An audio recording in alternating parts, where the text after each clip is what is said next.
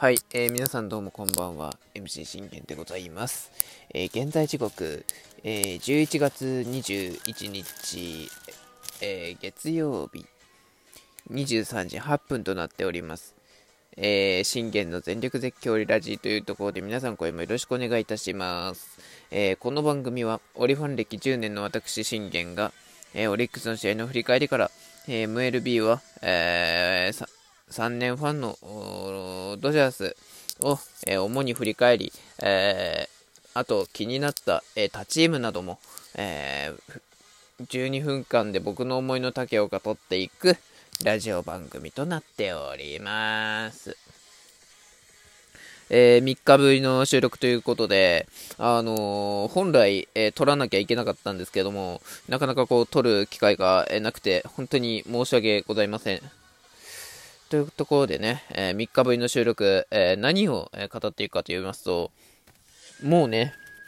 えー、内容は知ってる方も多いかと思うんですけども、うん、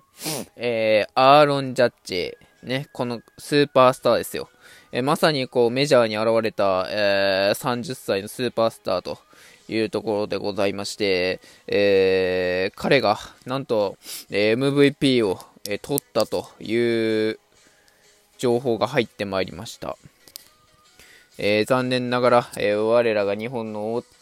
スーパースター大谷翔平は、えー、ジャッジに、え、差を、僅差をつけられず、え、無念の2位という結果に終わってしまいました。まあ、あの、これがね、やはり現実なわけですよね。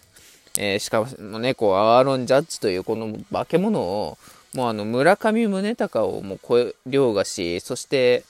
えー、日本にはね、えー、日本にはね、というか、昔日本にね、あのバレンティンという、え大砲級のバッターがいました。え彼はね、あの日本での最高記録、え60本という記録を残しております。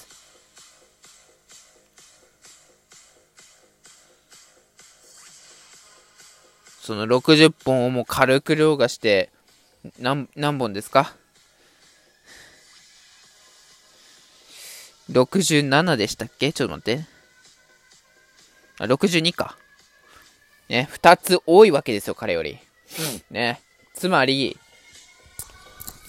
もう彼こそスーパースターと言わざるを得ないという状況でございまして。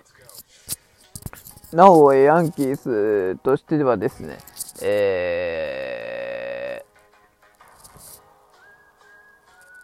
ー、来年の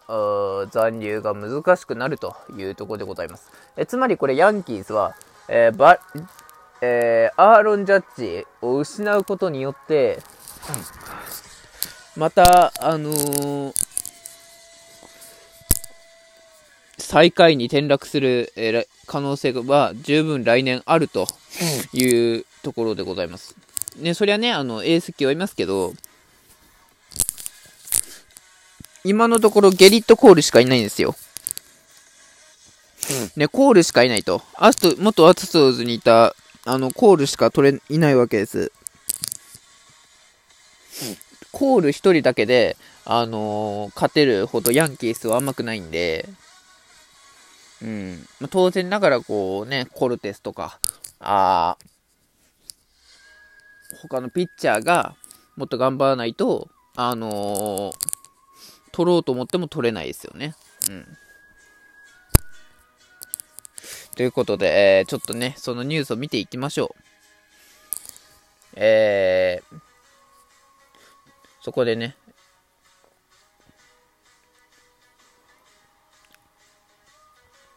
こちらですね。ちょっと待ってね。いいろんなニュースがあるんですが、あとりあえずジャッジ MVP を見ていきましょうか。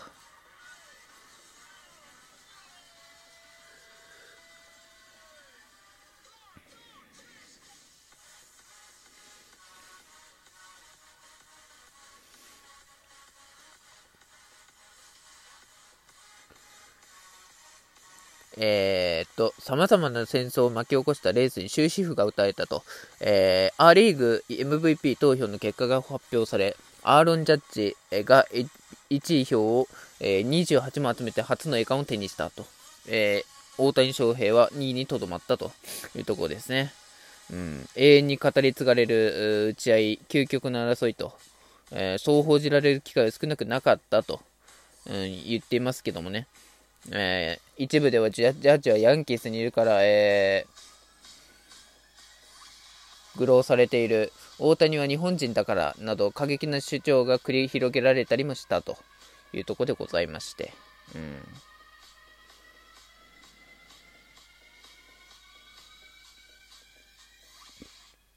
まあまあまあまあまあ、あのー、これに対してね、我らがあの、ロサンゼルスのファンたちは、恥を知れと、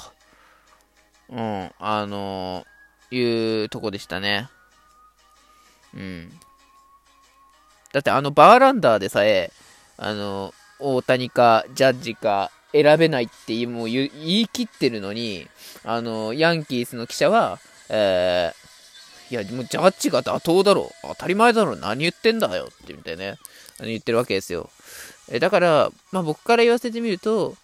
まあ、あの、そりゃ60ね、な、あの、2本打ってて、なおかつ、あの、首位打者も取ってる、ホームラン王も取ってる、そりゃまあ、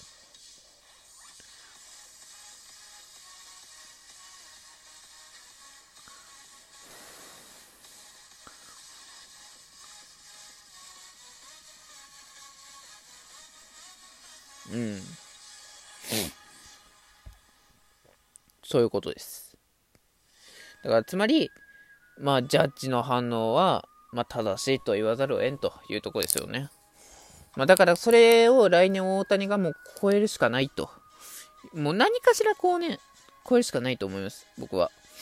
うん、まあでも、あの、二刀流に関しては、本当にね、あの全然成功できると思うんで、来年はね、あの、ピッチャーでも、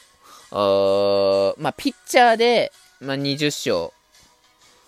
うん、20勝ですね。だって、21勝した、あのー、人いるし、で、ね、18勝上げて、えー、バーランダー優勝してるしね。うん。やはりあの、バーランダーの壁を越えないと、あの、いけないというとこですよね。え、でも何かこう、情報では、あバーランダーもアストロズから FA になったとの方を受けたんですよね。ちょっと。まあそんなことでございまして。えー、そこでね、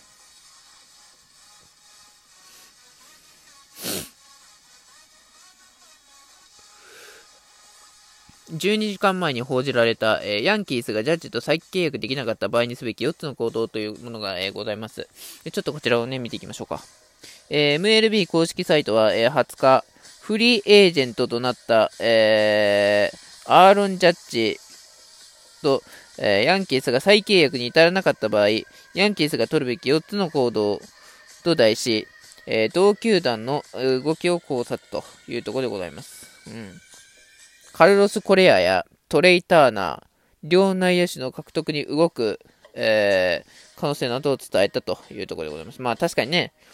コレア、コレアと、あの、ドジャースのターナーをと取るということ、あの、トレイ・ターナーを取るということは、まあ、ヤンキースにとってはでかいですよね。うちにとっては、あの、痛いです。なぜならば、あの、まあね、これでベリンジャーいなくなったら、うち、あの、やばいですから、まあ、フリーマンいますけど、あのー、そして、あとね、長年、えー、尽くしてくれた、えー、ジャスティン・ターナーがいなくなる。でも、あの、うちは危ないんでね。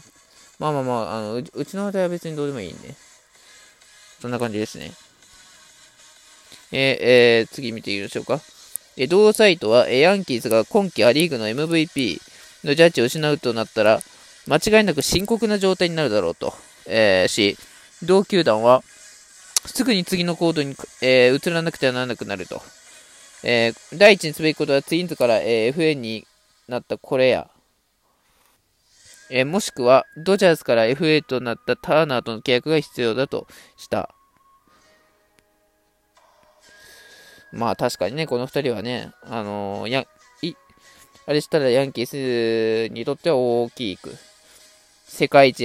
ね、あの、2009年ぶりの世界一を目指すヤンキースにしては、え大きいですよね。その理由として遊撃手に関してヤンキースは現優先力で満足している可能性があるものの、ジャッジがいなくなった場合には、フィールド内外に空いた大きな穴を埋めるためにスーパースターレベルのタレントが必要となるというところですね。えー、あ、やはりベリンジャー外野手の獲得と書いてありますね。これはうちにとってはちょっと痛いですね。うん。ドジャースにとっては痛いです。えー、次。3番目にすべきことは、あ、見てください。アストロズから FA となったジャスティン・バーランダー投手の獲得。サイ・ヤングに取ったあのバーランダーが FA ですよ。これはもうあの皆さん動き始めてるってことです。つまり、つまり FA となったっていうことは皆さん分かりますか？これ、頑張れば、ジャッジとバーランダー取れるっていう、もうこの2段看板が取れるということなんですよ。ということでね、あの、折首脳陣、あの、急ぎ、えー、金を、えー、MLB と交渉してでも、あジャッジとバーランダーを取りに行ってください。うん。もう、もうあの、ジャッジがいるだけで、あの、もううちのあの未来安泰なんで、あの、ね、当然な当然ながら来年、まあ森がもう入りますけど、まあ、森だけじゃね、うち足らないんでね。やはり打てる外国人問題は解決しなきゃいけないんでね。うん。そしてこう、あの、もう完璧な、もう、え、スーパースター級、もうあの、超エース級の、ピッチャーは、外国人ピッチャーはうちには必要ですということを伝えまして、えー、今回の、えー、回答させていただきます。ということで、今回はこれで終わりたいと思います。バイバイ。